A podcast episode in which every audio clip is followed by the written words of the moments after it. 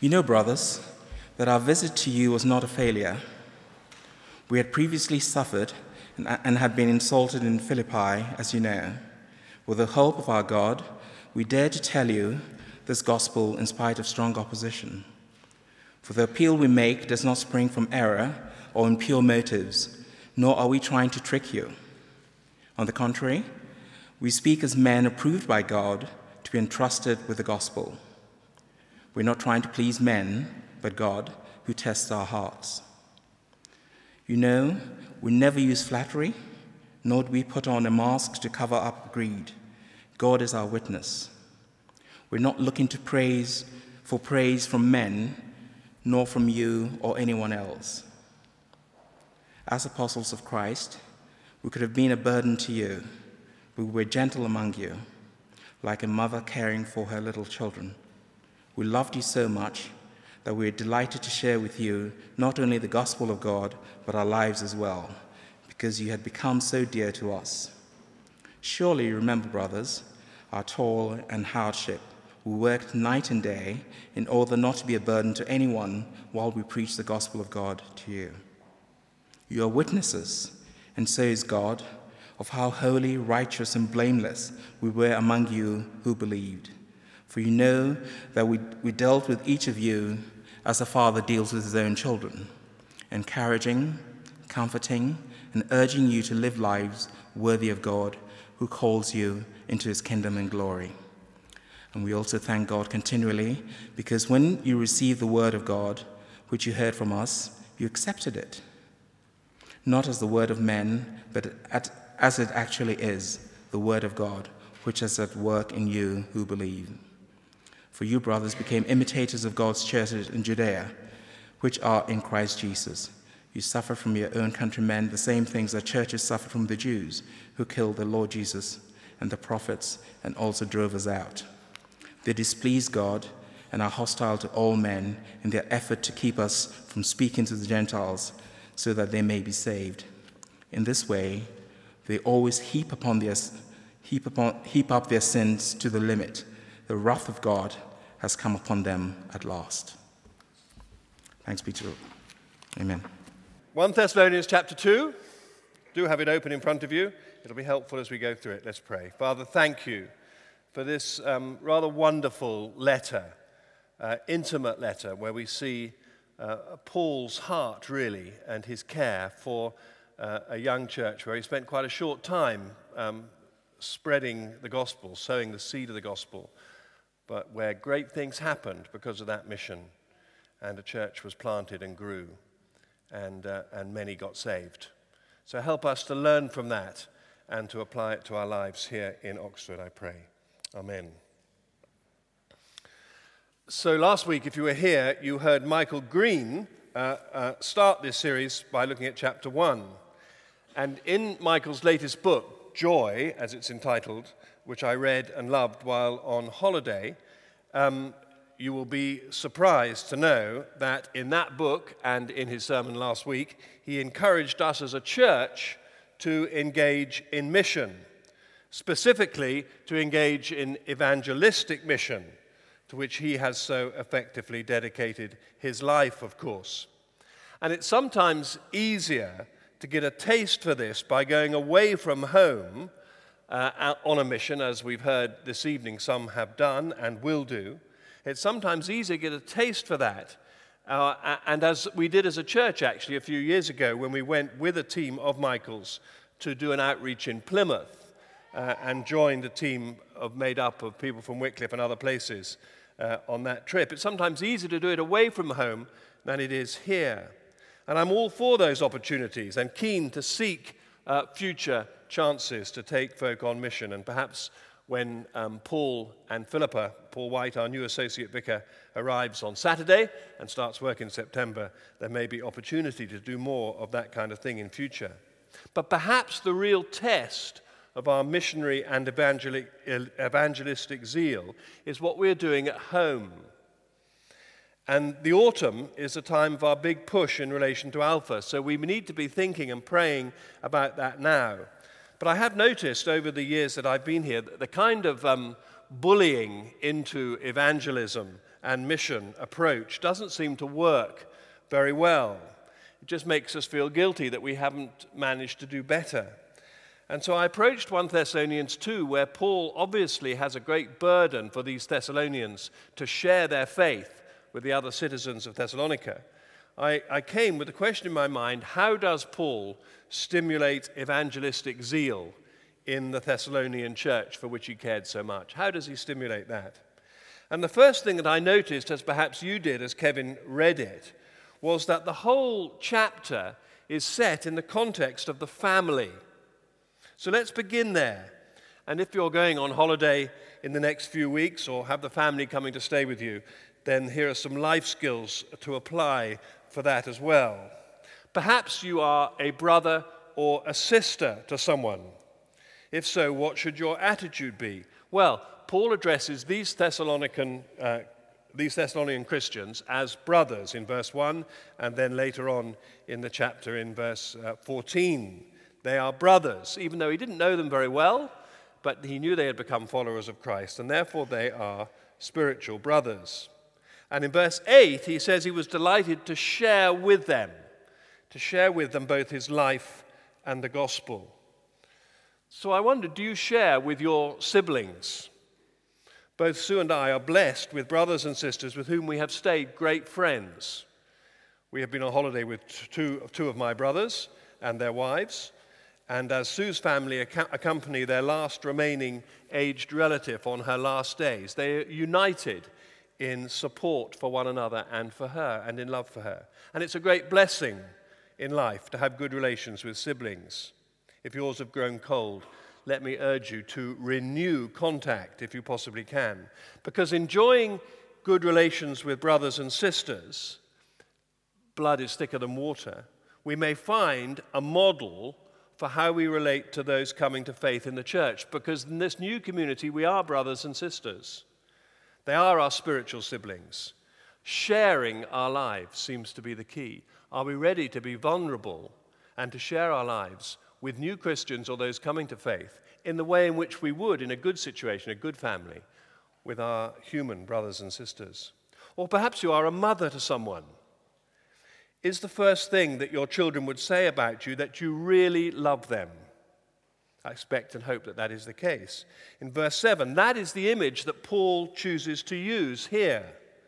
When he preached the gospel in Thessalonica and young and old Greeks came to faith, his aim was to care for them as a good mother cares for her children, giving them birth, comforting them. Literally in Greek, it means keeping them warm nurturing them first with milk and then gradually with solid food.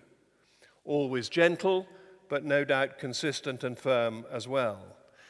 If uh, that's difficult, try it on holiday. It might make it more fun for everyone, you never know. Care seems to be the key to share openly as brothers and sisters and to care as a mother does for her children. Are you a father to someone? What a great model we have in verse 12. It's a great verse. Start in verse 11. For you know that we dealt with each of you as a father deals with his own children, encouraging, comforting, and urging you to live lives worthy of God who calls you into his kingdom and glory. If we're fathers, do our children see us in that light as encouragers, comforters, urgers? Or are we distant, stern, uninterested unless our children are interested in what we are interested in. These are lovely words for us as fathers. Good for us to get our heads around them, to be encouragers of our children. Try that on holiday, dads. See if it works.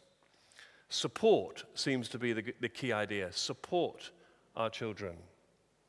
Now, I look at that the, that's the context in which it seems to me Paul is thinking as he encourages these Thessalonians. But of course, the passage is not about family relationships. 1 Thessalonians is not James Dobson before James Dobson, or even Dr. Spock before Dr. Spock. No, not the Star Trek Dr. Spock, the other one. It's about Paul's mission to the city and the model that it provides for ongoing mission. That's what the chapter's about. And we have our stories to tell. Our lives is how he puts it in verse 8. We shared with you our lives, we shared you our, with our story. Paul had a dramatic story to tell, but everybody's story is interesting. We have a, Uh, a barbecue at the end of August, at the end of Holiday Club, for the PCC and their spouses, and for the staff and lay readers and so on, and a few other people come along. And I don't let people talk about mortgages or schools or anything like. I urge people to tell their story to one another, so that we, we explain how we became a Christian, and people find it very interesting to discover the different ways in which people have learnt to follow Christ and find out about Him. So we have our story to tell. And uh, we have the best news in the world to share the gospel of God, which Paul said that he shared with these uh, brothers in Thessalonica.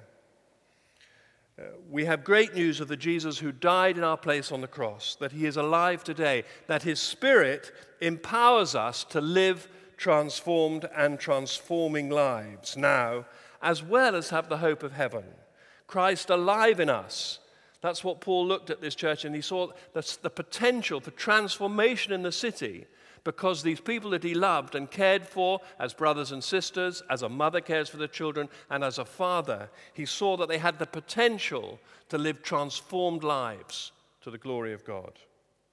So let me just give you four quick reminders of how he kind of, uh, and he looked at the church, and, and I think this is what he want, how he wanted them to, what he wanted them to bear in mind as they lived for Christ. And perhaps we can learn from that as we try to do that here in our situation here in Oxford.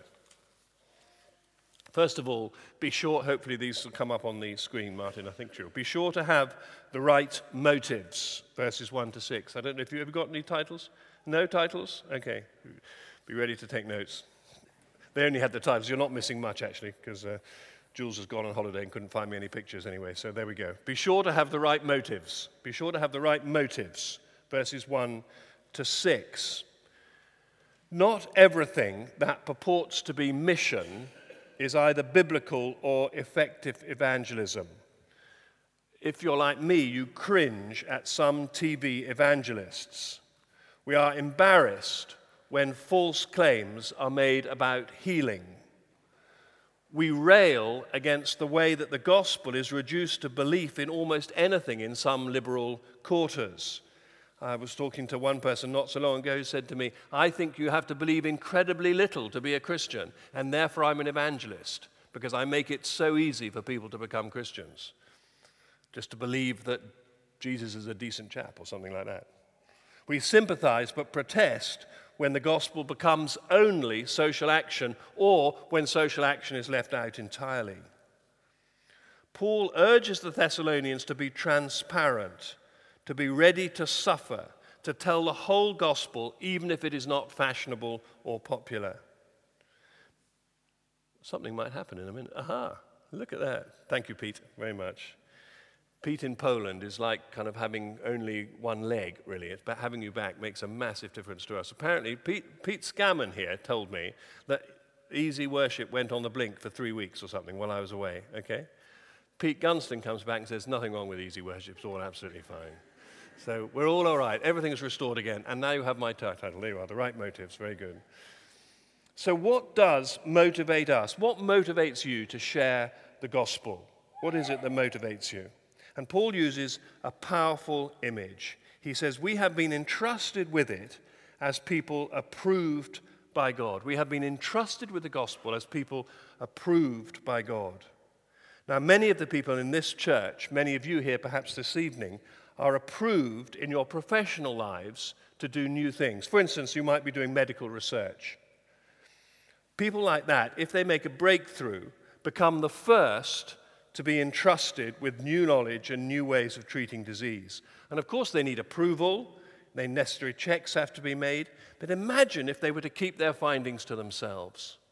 And what Paul is saying to the Thessalonians that you, handful of new believers in Thessalonica, you have become the ones entrusted with this news for the city. How shocking it would be if medical researchers kept their findings to themselves. How shocking it would be if we keep this message to ourselves. Uh, on a lighter note, I remember hearing, and I may have mentioned this before, I remember hearing years ago a very amusing a story illustrating this point from, you'll be surprised to hear, the world of cricket.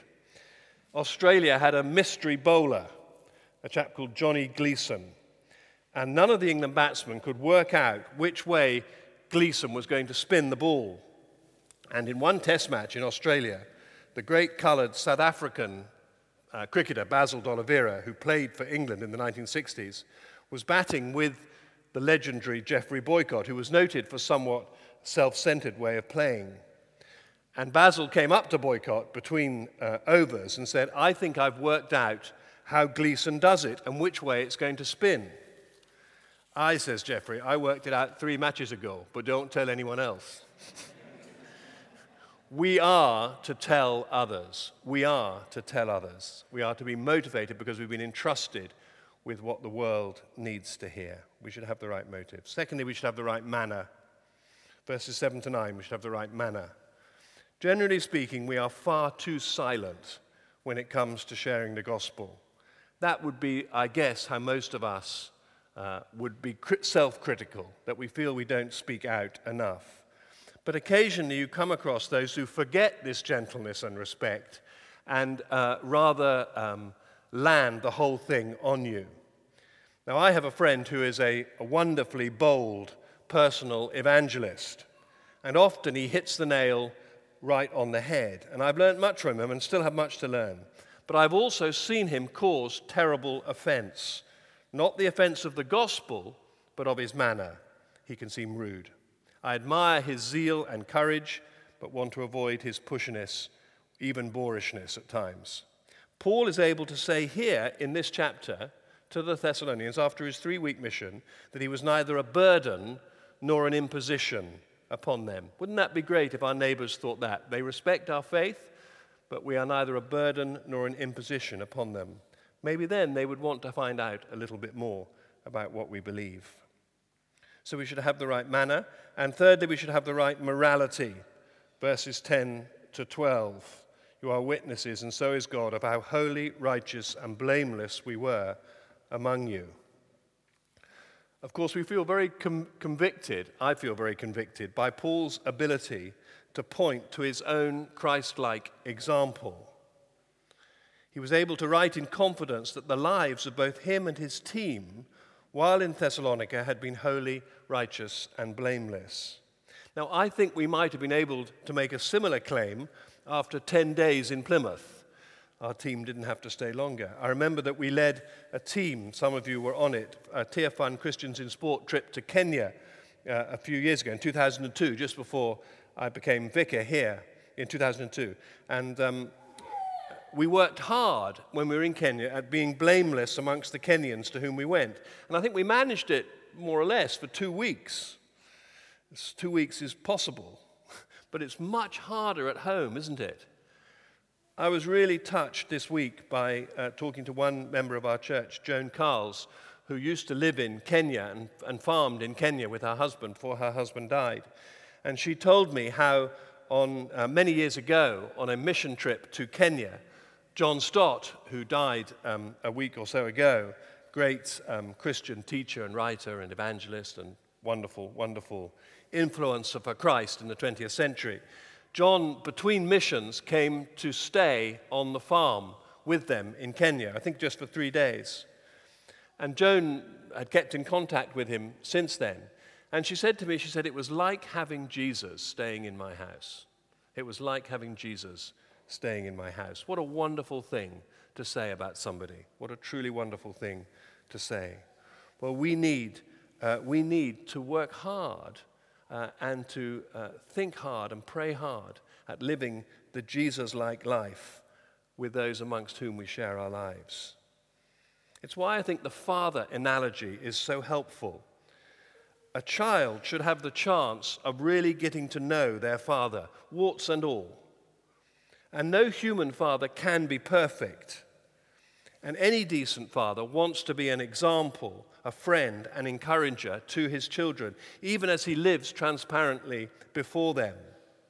But if he is violent or foul mouthed, for example, and then tells his children to wash their mouths out when they swear, they will disregard him, of course.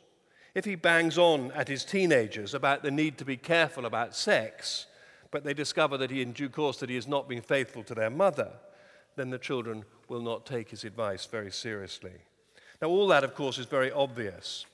If we're going to encourage, comfort, and urge our friends to live lives worthy of God, which is what Paul is urging here, i.e., to trust in Jesus because that is the work of God. Jesus himself said that. The work of God is to believe in the one that he sent. Then we must aspire to live lives worthy of God ourselves. And that is a process, just as parenting is. It's a process that goes on through our lives. If we have a child, we cannot say, I will only be a father or a mother to this child when I'm good enough to do it. That's when I'm going to be a father or mother. And any of you who have got children will know the awesome responsibility you first feel when you first have a child. And you do think, I'm not good enough to be the parent to this child. I'm not going to be up to it. But you have to get on with it. You have to. And so it is with evangelism. You cannot avoid being a witness for Christ. You're either a good witness or a bad witness. You're a good parent or a bad parent. You've got to do it. It is what Christians do. It is what you do. If you wait till you are perfectly holy, you will never do much personal evangelism. But as we do it, we become holier. Have you noticed that? The very fact of doing mission stimulates us to holiness of life. Not doing evangelism, not sharing our faith, leads to laxity in morality. A way to keep sharp is to keep doing the job. Lastly, we must be sure to have the right message. Verse 13 to 16. The message Paul preached in Thessalonica and elsewhere, the great news of Jesus' death and resurrection, new life in the Spirit, was passed on and received with exactly, it says here, exactly the same authority as the Word of God in the Old Testament. The Living Bible paraphrases it saying, It changed your life when you believed it. It changed your life. It was the Word of God, not the Word of man. The Word of God changed your life when you believed it. Is that not exactly right if you're a Christian this evening? If you are a follower of Christ, if you have truly been converted, truly received the Word, truly tasted the Spirit, your life is changed. It is forever changed. You can't go back. Of course, there are many in church, not least, of course, in youth work, where, which we major on in this church, who seem to be Christians but fall away. And it's heartbreaking. And I have to say, in my experience, that that is often, perhaps usually, uh, because although it looks as if people have accepted the biblical message not just as the word of man, an opinion to share for a while, but what it is, the absolute, unchangeable, eternally true Word of God, though it looks as if they received it, the truth is that they haven't. They've adopted a, a pattern of behavior, they've adopted a, a, a viewpoint, but they haven't received the eternally true Word of God into their lives. And it was very interesting tonight that uh, uh, the prayer ministry team shared with me that, that in the prayer meeting before that there might be some here tonight, maybe just one, maybe more, for whom that is true, that there is a kind of fellow traveling going on. There is a kind of, yeah, you know, I, I like these Christians, I'm, I want to be part of it, but I haven't really received the Word of God, not just as the Word of man, not just an opinion that I'm considering and that I might share for a year or two, but as the unchangeably true Word of God that will shape my life from here on and that will change me, and from which I can never fall away because the Spirit has taken root in my heart. There may be some in that situation tonight. If that's where you are, let me encourage you to surrender your life to Christ tonight, to receive the Word of God, the living Word of God, who is Jesus Himself, as your Lord and Savior. Say, Yes, Lord. I see that this is the word of truth. This is the word of God, not the word of man. This isn't just some opinion. This is what God has given us unchangeably in the Bible to live forever. This is truth on which I can build my life. If that is where you are, let me encourage you to surrender tonight. And when that penetrates our thick, sin numbed skulls, we become one of Jesus' spiritual siblings. We become part of his family all around the world. We long to be imitators of Christ. We become frustrated that we still get stuck in our old habits and our bad ways, for we long to be more Christ like.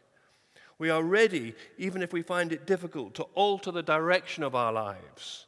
We are ready even to suffer for Him, to change our ambitions, to change our jobs, to change our material situation, because the Word of God has taken root in our lives, if the message has really gone home. We are incensed, as Paul was here, and you can see his anger flaring in these last few verses, by those who oppose the gospel or water it down or effectively crucify the Lord of glory again. He's incensed by that. For this is the best news for the whole world. It is the message that will save the world. It's glorious, it's life changing, and it will last forever. And in North Oxford and wherever you come from, it has been entrusted to you and me. We are to share it on. And finally, as a postscript, let me just point you to verse 16. It's a very sobering and sobering uh, thought, a sobering conclusion. He talks about those who reject the message and oppose Christianity. They displease God and are hostile to all men in their effort to keep us from speaking to the Gentiles so that they may be saved. In this way, they also heap up their sins to the limit.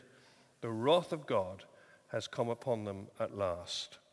We must not underestimate, even as we share our faith in love and care as parents and as brothers, we should not underestimate the terrible cost of disobeying, for the wrath of God is a reality in our world today and a future reality for all those who reject the gospel. Let's pray.